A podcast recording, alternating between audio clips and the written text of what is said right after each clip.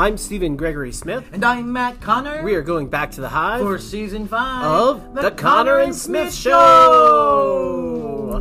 All right. Um, today we are talking to. Carl Tanner. I was going to build it up a little more. I was trying to find my uh, Basso profundo. my basso profundo. But he's not a basso, he's a tenor. okay. So, world famous opera singer Carl, Carl Tanner, Tanner. Uh, will be joining us, SU alum, of course, because he's in season five. Um, we're going to take a quick break and we will be right back.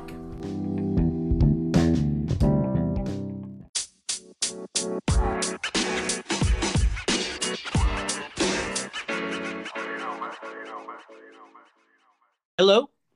Hello. Hello, Carl. Can you hear me? I can. Can you hear me? Absolutely. How are you, my friend? I'm well. Can you hear me well? I'm using a microphone. I'm not sure it's working. Yeah, we can hear you fine. Great. Okay. Hi there. Um, I am sitting here with my husband and co-host Matt Connor. Hey, hey, hey, hey. Hey, hey, how are you? Oh God, who cares? you And our know, you're right. okay, go on. and our producer Ryan Dean Halbrook, also an SU alum. Hi, Ryan, SU alum. Carl, where are you tonight? Are you in town ish? Yeah, yeah. I just got back from Cincinnati. I was out there doing AIDA. Oh, nice. Yeah. How long was the run? Well, they're still going. Um, I just went out there to step in for an ailing tenor who was a friend of mine, and he got better, so I was able to leave. Wow, is that sort of a, a thing, right, in the opera world, where you can kind of jump in and out of roles at times? Well, actually, I kind of lied about that. He's not ailing. There was he was in Europe, and he was to come and do this AIDA in Cincinnati, but they called me and said that Munich had lost a, uh, four tenors. I'm not making this up. They lost four tenors in a row to COVID, and they asked Greg if he'd step in. Greg said, "I'll do it. Let me get cleared through Cincinnati." Cincinnati said yes. And so they asked me if I'd come and do everything for them until he got there, if he ever got there. And I said, sure. Because I was sitting around at home because I'm in between. Uh, I'm a jeweler also. I have a jewelry company. So when I'm not singing, I'm doing jewelry and vice versa. So I was sitting in between both. And I thought, you know what? I'll pop out there because, and then I was able to travel from there and do my jewelry shows. So yeah, everything was good. And yeah, it's it's a normal occurrence these days. So, how many times have you actually stepped into AIDA? Um, Five. um, pro- probably around 11 or 12 times. Yeah. Wow. So, you can you just pick it up and kind of be like, okay, I've got this these pages down, good.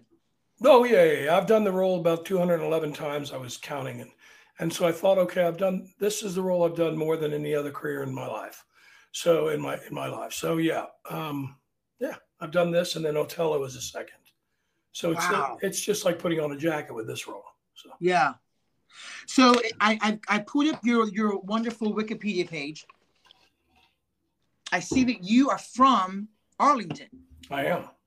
So you went to school here, and then how did you find Shenandoah? Did Shenandoah find you? Did you have other options? Well, you know, I, I, I went to, okay, so my mom wanted me to be a big fish in a little pond, and I wanted to be, I wanted to go anywhere that would accept me. And the first school that accepted me was out of high school was Maryland University into their music program. But I also wanted to play football. And I got on the football team there, but I was kind of a, I didn't have a, a chip on my shoulder but I was just kind of thinking, I pulled up the first day of school. I wasn't ready for it. I should have taken off a year and just decided what I really wanted to do. But I got to the Maryland University uh, College Park campus, and all the all the freshmen had to park like off campus, and we had to walk. And my first class was three quarters of a mile. Oh God. And I did it for about four days. And I said, this is BS. I'm not going to do this.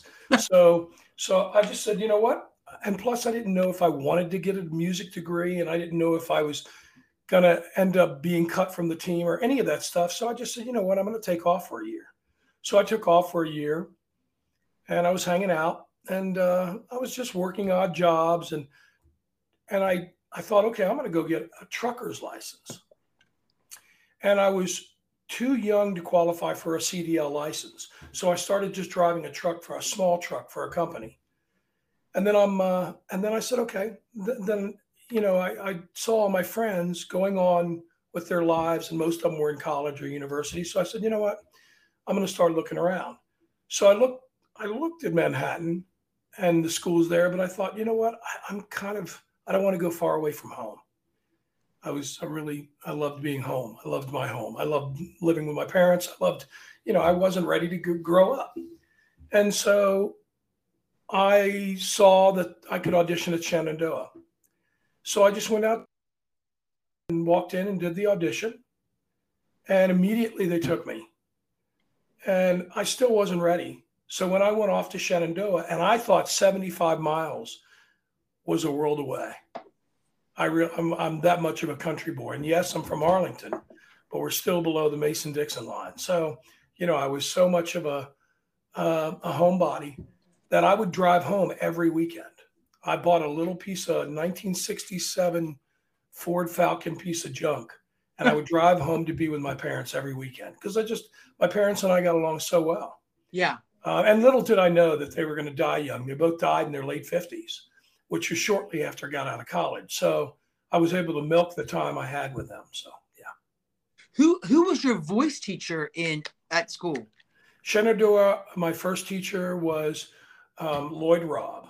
Lloyd Robb. Oh my gosh, Lloyd Robb was my first teacher. Oh my gosh! Well, when I went on, when I went there, he said, "Carl, you're not. You, I'm sorry, you're not a baritone." and I said, "What?" He goes, "You're not a baritone." He said, "I've never heard baritones with B flats like you." Wow. And he said, "You." He said, "I said, well, look, I know I'm not a tenor." I said, "They they have to sing high." He goes, "Yeah, but they make about twice or three times as much as baritones." I said, "Well, I think I might be a tenor." Yeah. And had you already studied voice hmm. upon arriving at Shenandoah? I had worked with a teacher at my high school, and I started having lessons with him because I was in the choir there. And he wouldn't let me sing. He wouldn't. He actually he said, "Carl, just kind of mark," and he taught me how to mark in choir. He said, "Because your voice is kind of too big for the choir, but I want to keep you close, and I want to work with you." So he kept me close and he worked with me for the last year of high school, my senior year. And so when I went off to when I and then I had no voice lessons for a year or anything. And then so when I went to Shenandoah, he said, uh, Lloyd Robb says you're not you're not a baritone. so yeah, and he was right. um, growing up, did you have any of those um, singers uh, that you were trying to emulate that you wanted your voice to be like? Oh, everybody wants to sound like Pavarotti as if if you're a tenor. Yeah. and and if you don't sound like Pavarotti, you want to be Pavarotti in other ways or any of that. So, you know, I I I don't know. I uh I have a very funny Pavarotti story that happened later in life, but it started when I was about 14. And I I just came across Pavarotti just listening to the radio. And I heard that voice and, and that voice was it was the greatest voice in the world of any human being alive Yeah. you know it was it, it just if you listened to him and you knew nothing about opera and anything about the voice or anything about anything about music you knew Yeah. that this was a special god-kissed voice you know and uh, so when i heard it you know i was uh, i'm ash- not ashamed i'm not ashamed but i'm a little embarrassed to say i grew up on country music and old country music and folk music so I was this little redneck boy, gay redneck boy from Virginia, from Arlington, Virginia, who um, just loved country music. Yeah. But but then I heard him, and I was about 14 years old, and I was at a garage sale, and I saw Pavarotti's greatest hits. I saw I saw I didn't even look at I saw this clown on the front cover of this record album, and it was a clown beating a drum, and I I bought it. It was two dollars three dollars, something like that. And I went home and I said, "Mom, look at this." And she looked at it and she said, "Oh, this this sounds like opera. It looks like opera." So she put it in, and the first cut off that album was "Una furtiva lagrima," and I listened to it and I thought, "Oh my God!" And uh, and little did I know that later on, I I knew I had this voice because I heard him, and I would go to the garage and make sounds that sounded to one of my one of my friends. I own, I said, "You got to hear this," and I took him to my garage and I sang, and he goes, "Oh my god!" He goes, "I don't know what that is, but don't ever do that again." And I said, "Why?" And he said, "He said uh, you sound older when you do that." Huh. And so I knew I had an operatic voice because I was comparing it to Luciano. And I thought, okay. So yeah, that kind of answers your question. Everybody wants to grow up to be Pavarotti. So Did, did you ever work with um, uh, Justino Diaz? Justino Diaz. No, I never did. Um, I covered I covered an opera where he was in the show. But no, that's as close as I got to Justino Diaz. Uh, uh, Justino Diaz. So. Well, embarrassing story. I didn't know who Natasha's father was. And of course, I was in a show with Natasha. I came out to a bar at Signature Theater and her dad was there. And I was like, hey. And he was like, I am. Uh, I am Natasha's father. And I was like, oh, cool. Is this your first time in DC? he was, and you know, what do I know? I went to school to learn how to tap. That's And, uh, cute. That's cute. And he said, uh, I actually uh, inaugurated the Kennedy Center in 1970. And I was Oh, like, yeah. I was like, eh. anyway, um, I just went to my record cabinet. has it been chewed up by a dog? Yep. Um, I, I thought I had perhaps the same record you were talking about, Carl. Yeah. Uh, when I was probably about 13, my Nana had a record that I put on and I was transfixed, and it's Pagliacci, Yeah. but it's not. Um, it says Leoncavallo. Does it say Pavarotti's greatest hits? No, it's it's just excerpts from the National Opera Singers and Orchestra. So I don't think Pavarotti's on it because his name's not on it. Oh yeah, this has a big. It has a big picture of Pavarotti smiling, beating a drum, and he's dressed as a clown. Is this this this is English? Uh, probably, yeah. It says uh, Royale. it says recorded in Europe, maybe. It says London. Yeah. Oh, okay. Yeah, probably the London Symphony. Um, anyway, yeah, it says recorded in Europe. There you go. Anyway, so I think my first opera experience uh, audibly was hearing Pagliacci, and it is very jarring um, when you have not heard that kind of music before. Yeah, and that's a heavy opera too. That's and then a he starts laughing and crying, and yeah, and you're like, "What am I listening to? This Yeah. is amazing." Yeah, it's it's pretty damn amazing because even if you don't understand the language and you're listening to this guy going ha ha ha ridi he's saying cry, he's saying laugh, clown, laugh. When you're dying inside and your heart is crying, you're supposed to make people laugh as a clown.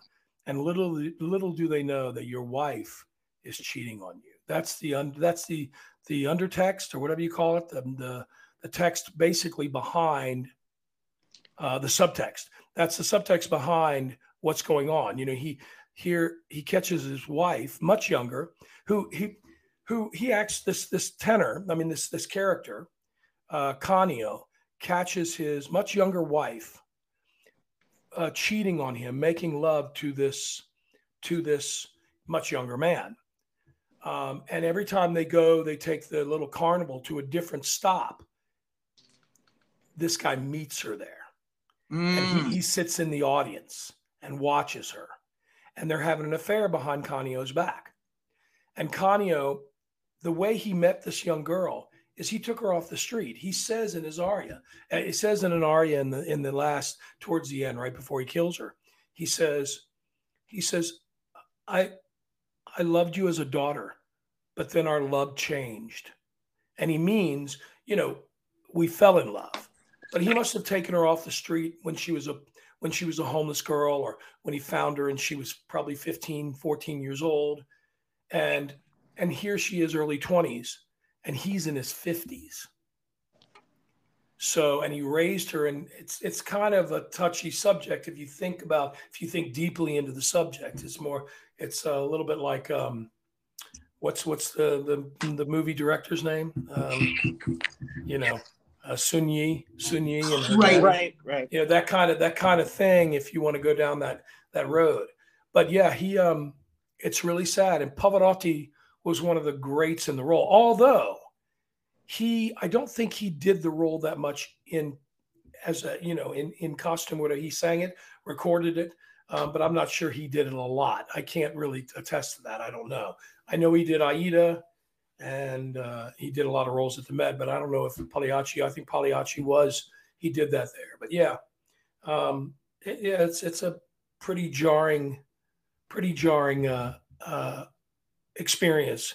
You know, when you know everybody says when you go to the opera, your first opera should be either Carmen or La Boheme. La Boheme, Carmen's a little heavy.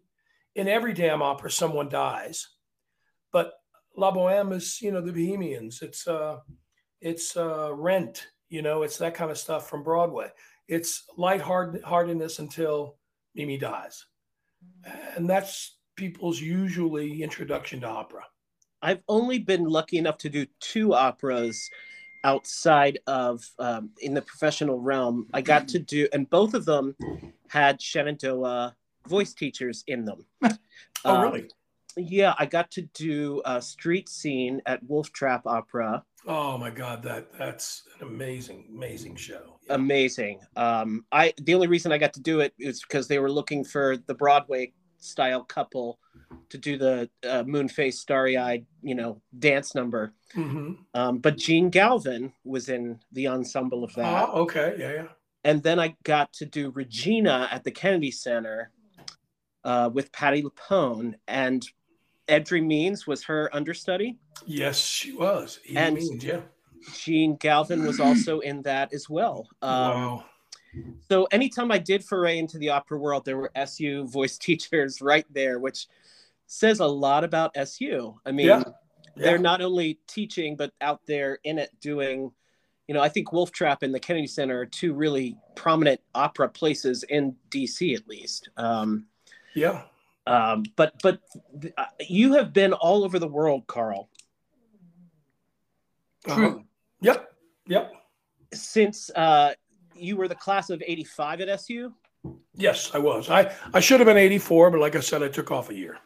So then, how long after graduation was it that you just started? What happened right after uh, graduation?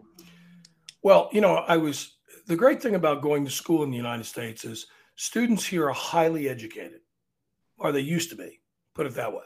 Okay. Now, now schools gosh, maybe I shouldn't say this, but big universities, big, these universities that buy up their towns, you know, they're not about education anymore. And that's me just getting political, I guess. I don't know. But, you know, this, but Shenandoah highly educated me as an artist. Yeah.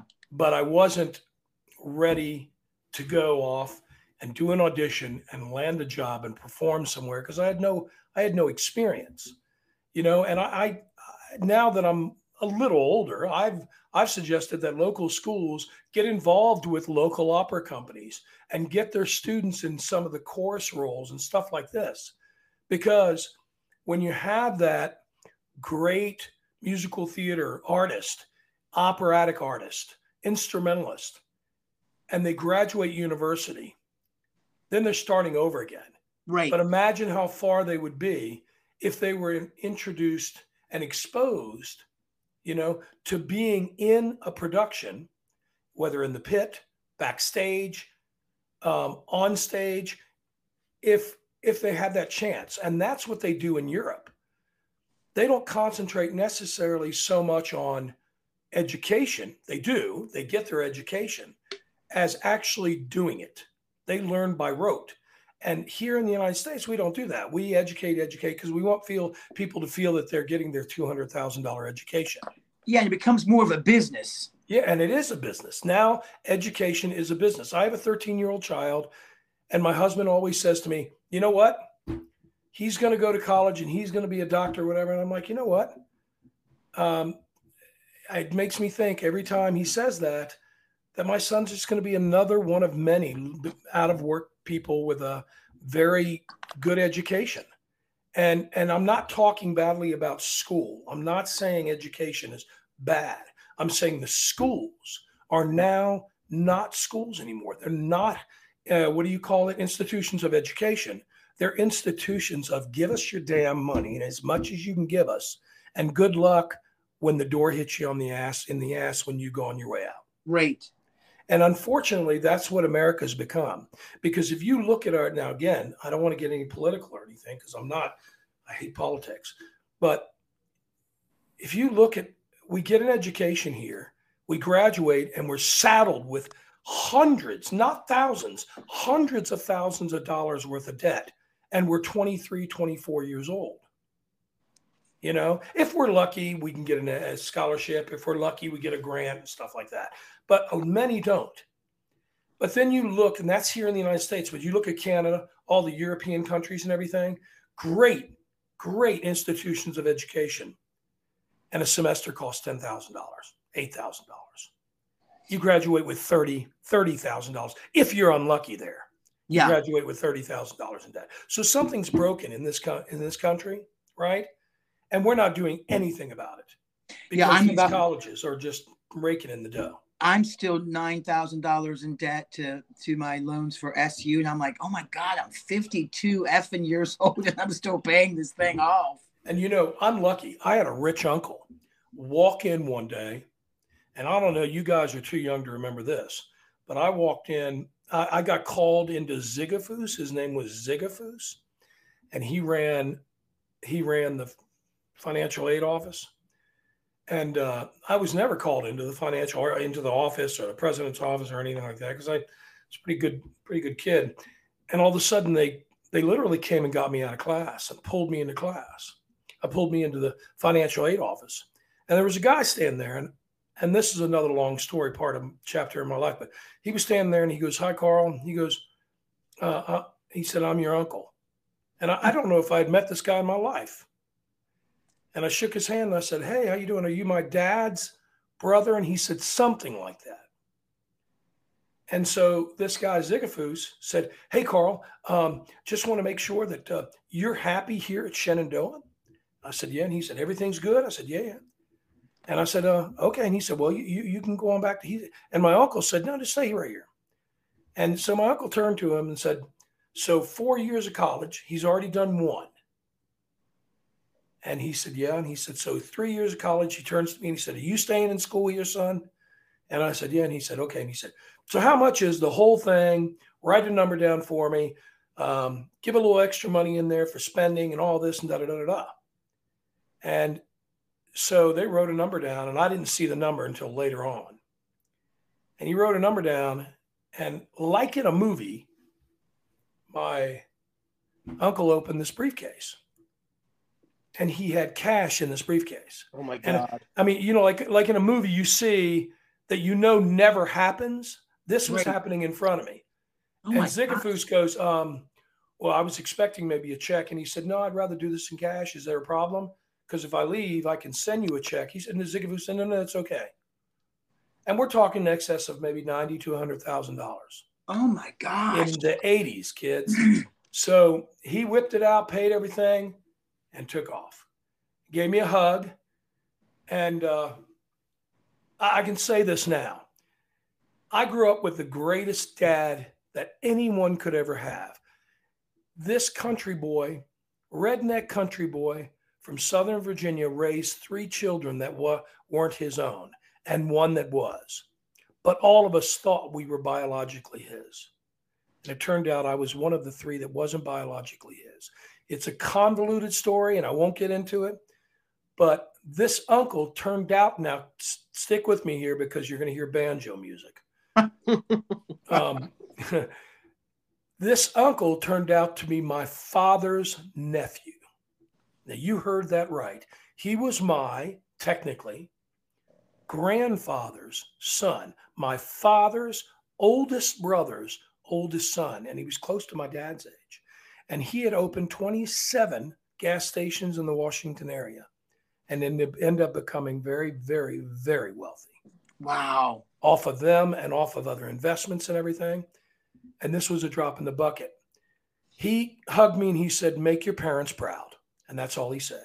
He Aww. loved my dad. He loved my mom. I thought it was because they did him a favor or something. They told me later on. And it turned out somewhere in between, somewhere my mother was, you know, playing around and and had me. And and then they got back to my father got back together with this with my uh, my father got back together with my mom And he raised three boys and one of his own, so four boys, as we were all his own. Wow. And so, yeah. So, but this guy paid my education and it was amazing. And so at Shenandoah, I was happy. I was, uh, I became a big fish in a little pond, I guess. Um, I didn't look at it that way because when I graduated, to answer your question, I was highly educated, but I wasn't experienced.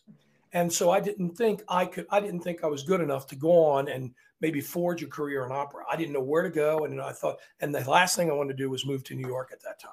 I wasn't ready. I was still going back every weekend to my parents' house in Arlington. So, long story short, I went and got a job. I went out and got that CDL driver's license, that truck driving license. yeah. I was old enough then, you had to be at least 21. So I went and got that driver's license and started driving um, uh, what they call a Peterbilt, a, a semi for a local company in the Washington area, doing local hauls, but big rig, all over the tri well, tri-state, Maryland, DC, and Virginia. And I did that until I realized I wasn't making any money, and I, then I did another job. Yeah. So I see this amazing story. sounds like sounds like you've got many, many scenes already for the Carl Tanner film. I do. Yeah. Um, it, it says here that you, a woman in a convertible, once yelled up to you, Heard you singing. heard you singing. Can you tell that story? Yeah, so it was a Saturday, and I, I remember this vividly because I never worked Saturdays, but they were doing inventory, and the driver that drove on Saturdays, he was sick or something. So they were behind, nobody could drive. So they called me, and I said, Yeah, I can do it. And they said, We'll pay you overtime. I said, Okay. So I went out and got my truck, it was already loaded. And I had just come off of Route 50, coming on to 495, went down 495 to Route 95, and I was heading down 95 south. As soon as I turned, this is Saturday. Anybody going on 95, the corridor 95, right in Springfield, anybody that goes that area knows that it's a parking lot. And it was worse back then in the 80s because we only had two lanes on both sides and as many cars as we do now. Pre-mixing bowl. Yeah, exactly. And now it looks crazy. Now it looks like LA. Um, but so I'm sitting there in my truck and I turn on the radio. And I never listen to classical music. I was and I was scrolling through my uh my you know, uh, rolling through my radio and trying to find a country station. and uh yeah, I know. My husband says don't admit that now. But um so so he said uh so I was scrolling through and all of a sudden I come across the live broadcast from the Metropolitan Opera. And it was Tosca. And so I start listening to Tosca, and the tenor is singing his um his aria, his very famous aria, E lucevan le stelle. And it's he's um he's been sentenced to death and he knows he's gonna die. So he's reminiscing about how he the first time he met the soprano, the Tosca, Tosca, uh, Claudia Tosca. And it's a beautiful aria. And I start singing along, and I think it was Domingo. And this lady's blowing the horn, and I'm sitting in dead traffic. And I'm higher than everybody, so I can see it's 30 cars deep in front of me.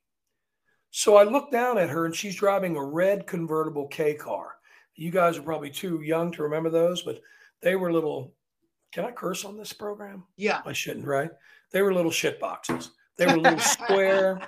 They were little square pieces of crap that uh, Lee Iacocca invented um, because it made Chrysler a lot of money, but they were only about eleven thousand dollars, ten thousand dollars, and convertible was a little bit more. Well, this car was red convertible with tan leather interior. It was beautiful.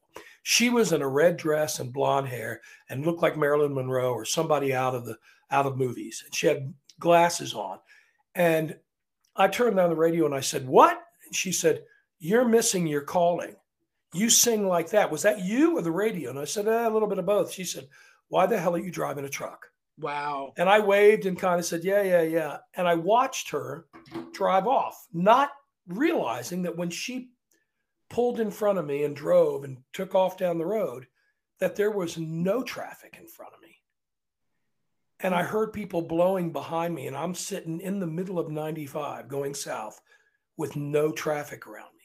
Some people say it was divine intervention. Some people say, you know, I was a crappy truck driver. Whatever. I don't know what it was, but there was no traffic around. So I went to my next drop and dropped off. I went to my first drop and dropped off everything. When I pulled back in to my work, I backed the truck in. I got out and my my boss was there. And his name was Gene. And Gene goes, Hey dude, how are you? I said, Great. He said, Look, thanks for doing today. He goes, You know, I got I gotta tell you something. He goes, You know, I listen to all kinds of music. He said, I was listening to the radio today, and he said, uh, he said, Placido Domingo was singing Tosca today. I said, Yeah. And he said, um, and I said, You know, it's interesting. I heard it on the radio. And he goes, I've heard you sing, and I know that you can sing just as well as him. Wow. And I said, Really? He goes, You know what? He said, You really should just quit this and just maybe take a chance and go to New York. So there, there's a second sign. Great. So I, I said, yeah, uh, thank you, thank you. I, it's weird. Do you know this girl in the red car? You know, I said, you know, he said, huh? And I said, no, no, no. I said, I, have gotten, I'm getting a couple signs that maybe I should do this. And he said, well, maybe, maybe you should. And I said, yeah, maybe. So I finished and I got in my car and I pull out on the Gallows Road, not Gallows Road. I pull out onto, I can't remember what it's called. Turn left and I turn right on Lee Highway and I'm heading down through Falls Church and my car like breaks down. It just stops working. And I pull in, lucky enough to pull into a gas station. It was a Saturday afternoon. So I said to the guy, I said, look, I, I gotta, can I leave my car here? I can't afford to get it fixed, but I'll have my dad and I come out and pick it up. He said, yeah, yeah, just leave it there. So I walked all the way down Lee Highway. I was in Falls Church. I walked through this big field. And it was a baseball diamond. And I remember this because I still have this from that field. I walked through this big baseball diamond, and you know, baseball diamond's all sand. Right. And I I stop and I said, okay.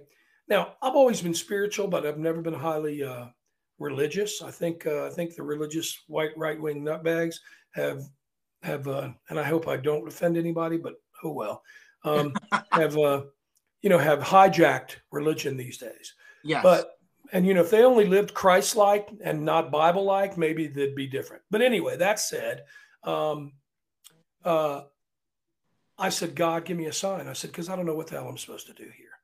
Yes, I have a degree in music, but I don't know what I'm. Do you want me to be a singer? Am I supposed to? Am I born to be a singer? What am I born to do? I said, if it's just being a singer, I will take any sign you give me.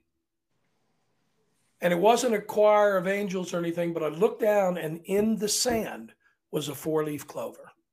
Wow. So I picked the four leaf clover and I looked up and I said, deal. And when I walked home and I walked up in front of my house, I was always Carl Honey.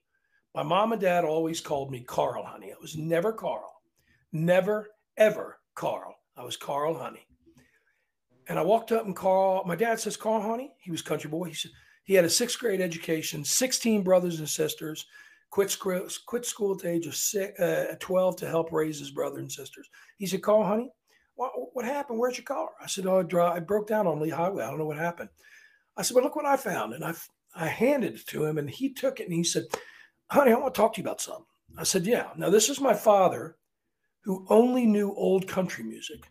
He only knew old, when I say old country music, I'm talking about old bluegrass, and the most modern country singer he knew of was first generation Willie Nelson, which was 50 years ago.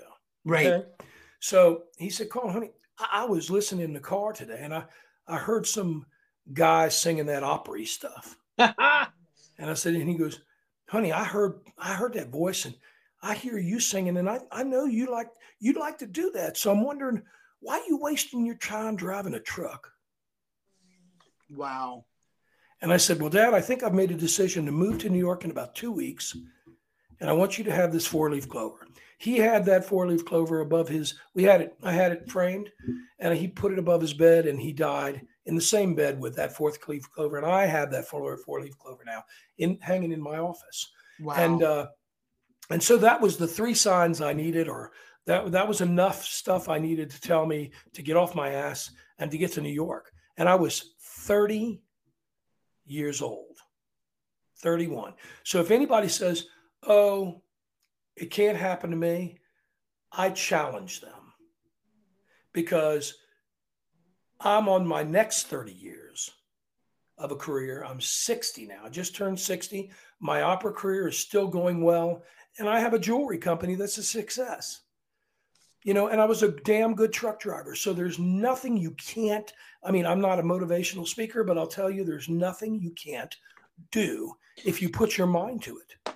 Well, and this is such a beautiful motivational like story. Like literally, it feels like everything you've done j- just became aligned in some way, and it just kind of all be kind of revealed itself. Well, I think everything was a stepping stone to to everything is a stepping stone to where you're going next. Right. You know, everybody puts their eggs in one basket. When I give master classes, I tell kids have a plan B. If you hear this bullshit, only have a plan A and make it happen. Guess what? It doesn't always happen. It's not because of you. Sometimes the stars are lined up for you in a different manner, Yeah. in a different constellation, and you need to realize that. Yeah. And if you, you know, look, I ha- I did I did one audition, my very first operatic audition, and I got the job. My next 27 auditions, zilch. You think after 10, maybe I would have taken the hint and said, uh, maybe I'm not right for this? Yeah. You know, maybe God wants me to be an opera singer, but nobody else wants me to be an opera singer. Great. Maybe great. the four leaf clover wanted me to be an opera singer, but nobody else wants. So I could have quit. But every time I heard a no, I said, "Well, guess what? Uh, you're going to get tired of. You're going to get so sick of seeing me do auditions. You're just going to give me an give me a jam job, job to get rid of me." Right. And guess what? On my 28th audition, and I can count these, I did 51 auditions in my lifetime. And on my 28th audition, 29th audition, I did, I got my job. I got another job.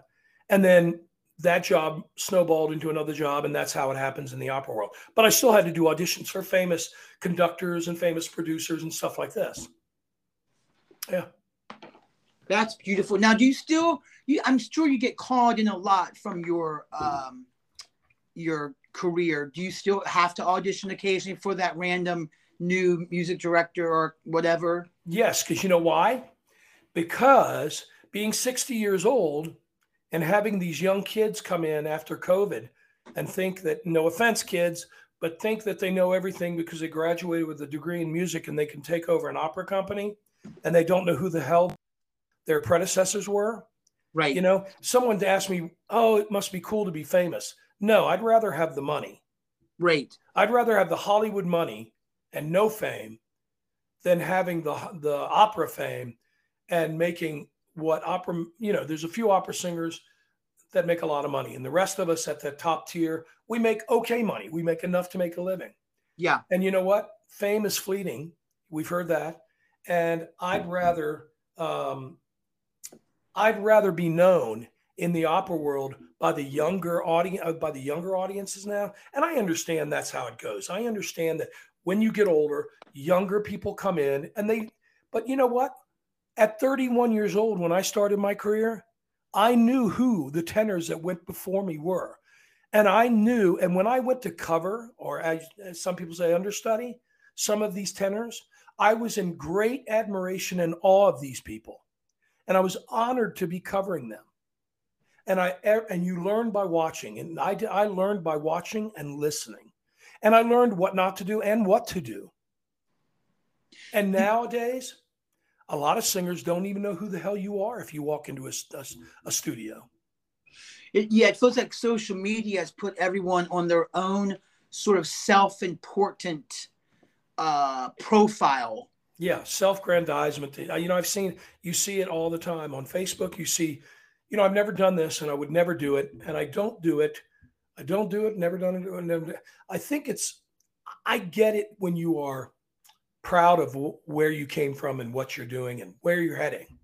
But when you know that people are out of work and you know that people are hurting and there's you're on stage and there's 20 people standing in the wings that don't have jobs Yeah. don't go on facebook and go hey look at me look where i'm performing and from here oh gosh my flight was delayed by 15 minutes, so I have to stand in the airport. And I hate self-grandizement. I've never, never liked it. And you know what? Again, I'm one that, to say thank your lucky stars. Wake up in the morning, give thanks to the universe that you have a job. Give thanks that you know. And if you don't have a job, get up in the morning and ask the universe for a job Yeah. you know? But yeah these kids man i'll tell you but there's some some of them that know what they're doing. And unfortunately being 60 years old they they want to push the older you know because when i when, when i was going to shenandoah lloyd robb and my teachers would tell me call just take your time. You're going to bide your time. You have a big voice. You're going to have a great career well into your 70s now no one could foresee um, uh, uh, covid and right. that and that brought everything in the in the entertainment world to its knees. But it shouldn't have brought everything to the world in the entertainment world to its knees to where we forget all of the people that paved the way before us. Absolutely. And it, guess what? It did an opera. Every one of my colleagues from now, I'm lucky. I'm in what they call a Fach. They call it it's a German. I guess it's a German word that means a classification. I sing the biggest and heaviest tenor rep in the world. So there's not a lot of guys out there that are crazy enough, should I say? Not like me. No, I'm not. I'm not patting myself on the back. I'm saying crazy like me, crazy enough like me to take on this repertoire. And the ones that do, we know where we lie, and we're thankful. Um, but I'm in a fach where if I wasn't in this classification of tenors, my career would have been over by 45. wow. And so now I'm 60 and I'm still going around the world singing. And I'll probably do it until, I mean, honestly, I want to retire by the time I'm 65 and 70 at the extremely latest, you know. Uh, I have a 13 year old and it's the greatest thing I ever did was have a have a child. We, you know, my husband and I, we've been together 31 years and married for 15 and he's the he's a saint and my son is the greatest thing I've ever done. So Oh, that's beautiful, Carl. Uh, I uh, talk about how you got into jewelry and, and and and how people can find your jewelry and all that stuff. I, I started making jewelry when I was 15. I took a class in Arlington at a career center, at a um, community center. And I, I, you know, back then we didn't have the internet. So I saw this ad in the newspaper just saying, uh, want to make jewelry, whatever, da da da da. Um, apply, you know, or fill this out and send it in. So I mailed it in and I noticed on the bottom it said open to 21 and older. And I didn't know what that was about. And I was 15, but I was 15 with a mustache. So what the hell? I give it a try. And uh, so I, and I didn't, I never looked like a 15 year old. I literally looked probably 19 years old when I was 15. I was a big boy, not fat. I was muscular. I filled this out, sent it in, and got into the class. And it was like, it was expensive then. And then in the, in the 70s, it was $30 or something, 25 bucks. And it was learning how to make a ring over four weeks. So I sent it in, got the information for the class. My mom dropped me off for the first class, and I walked in. And I looked around, and everybody's in their mid to late 30s, you know, stuff like that. And the teacher looked at me and he just pointed to where I should sit. So I sat down at this jeweler's bench, and he walked around with his wire. And uh, and I, I didn't want to make a ring. I didn't have a girlfriend, and I wasn't going to give my mom a ring, but I wanted to make a pin for my mom. So a brooch and I had an idea already of what I wanted to make. So I, I gave, I said, I asked him, do you have like a little fat, flat piece of silver? And he said, you know, this is a ring course, right? And I said, yeah, yeah, I know that. I said, he goes, how old are you? Yeah. And I said, I'll be 20 in two weeks. And he goes, what year were you born? And of course, you know, math was my worst subject. So I'm going, shit. Um, you know, and I was I was 15. I was thinking back six years, and uh, 55. And he goes, uh, "Talk to me later." Goes, but before then, don't pick any up. Don't pick up the torch, and don't pick up any saws. So I just sat there, and then he came around and he sat down beside me and leaned towards me, and he goes, "Well, how old are you?" I said, "I'm 18." He goes, "Okay, one more chance." I said, "I'm 15." He goes, "Okay, look." go kill some time for about a half hour and then come back in here. Oh. So I did. I hung out in the community center and did it. And I went back in. He said, "Listen, I'm going to do you a favor and let you make what you want to make, but you can't use a torch and you can't use a saw." I said, "I don't think I need to use a torch, and I do need to use a saw, but can I use a handheld saw?" And he said, "Yes."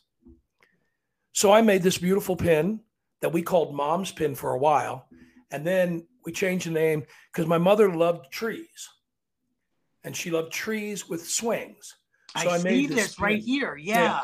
And it's a little crudely made pin, but guess what? I still have the original that we display in our jewelry case when we do jewelry shows. And it's become our our what do you call it? Logo. And that little pin took off in Japan because they revere their parents there. And that little pin in silver, the sales went crazy in Japan. We were mailing hundreds to Japan, got up to a thousand in Japan, then 2,000, then 7,000. Wow. 7,000 pins in Japan was selling them in silver and gold. And but it's called now Life's Tree Swing. Yeah. And uh, so I started, that was my first class. And then while I was at Shenandoah, I would go downtown on Saturday mornings and stand in the rain, the snow, and the cold and the hot and watch this jeweler in his window. Finally, called me in one day and he said, I need an apprentice. Do you know anything about jewelry? And I said, I do know a little bit. He said, Okay, do you know how to solder? I said, Yes, I do. And he said, Do you know how to size? I said, Yes, I do. And he said, Do you know how to retip? Retip is like when prongs that hold the gem go bad. I said, I don't. He said, I'm going to show you. He taught me everything, even to casting. And he said, Now you're ready. He said, You're almost a master jeweler. I want you to take a test through the JBT, Jewelers Board of Trade. And I became certified jeweler through the Jewelers Board of Trade. And uh, yeah, and now I've been doing it for 45 years. And I've made jewelry on and off for jewelry stores and private clients, for movie stars, rock stars, opera stars, country stars, um, you name it.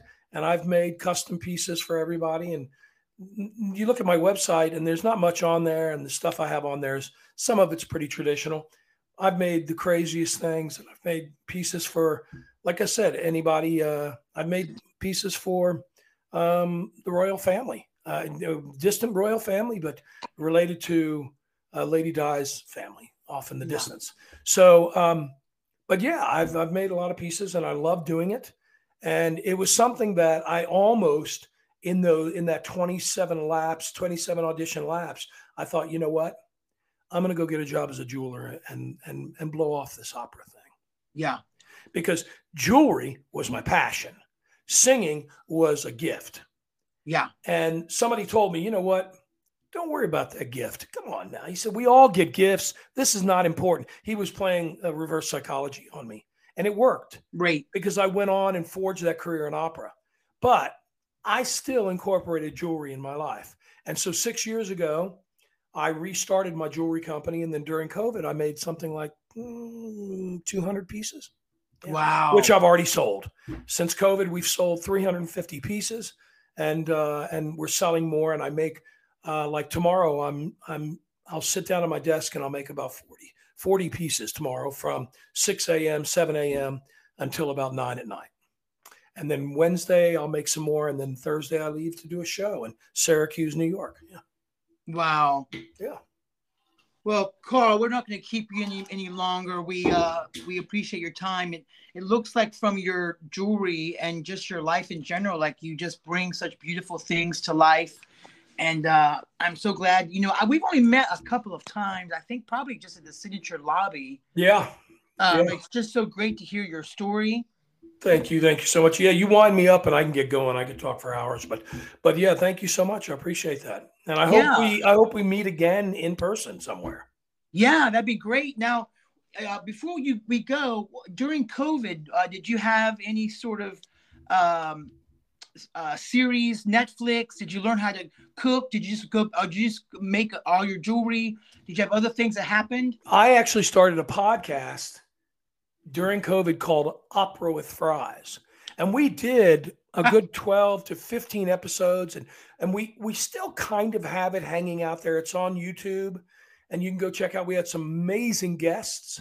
Um, Scott Hamilton, uh, Michael Ian Black. We had you guys are probably too rem- young remember I keep saying young but everybody's younger than me it seems like. There was a show back in the 70s, 60s and 70s called Family Affair. Yep. and there was a kid that played Buffy on there by the name Johnny Whitaker. And he had this little red hair and he did a lot of movies and a lot of television shows. He came on our show.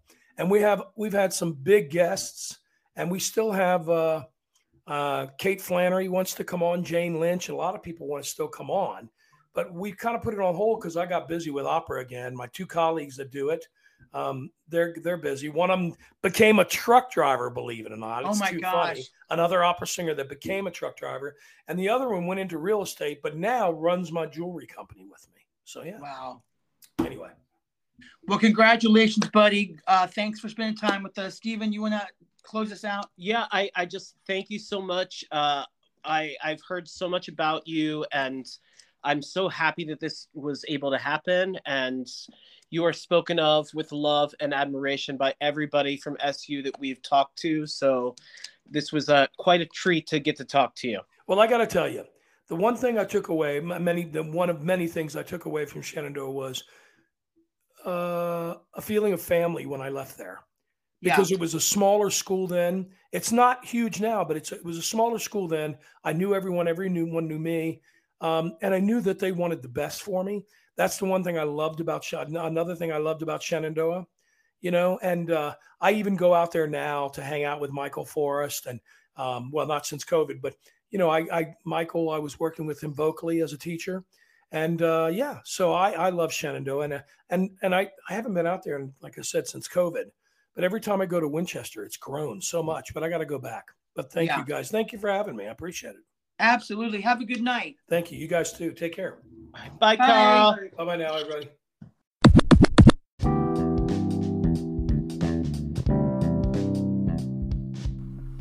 Thanks so much for joining us, Carl. We really appreciate it. You have an incredible story, um, and I'm so glad you shared it with us. It was very special. Yeah, and let's get together soon. Absolutely. You like live nearby. Yeah. Sort of. I mean, ish. Yeah. Uh, if you want to learn more about us, please visit www.connersmithmusicals.com. That's Conner with an ER. You can also find us on social media on Facebook, Instagram, and TikTok under Conner and Smith, again with an ER. Please rate, review, subscribe to this podcast. It really helps us out a lot. Share it where you share things, post it where you post things. Uh, join the Discord discussion. It is a little message board for those of us who do not have social media or don't use it. You can share pictures and things there. Um, also, you can add music to the late 90s Spotify playlist. Uh, all those links are in the description of this podcast. Another great weekend here um, in season five. We appreciate you listening, and we will be back with more guests next week. All right? Have a good night. Bye. Bye.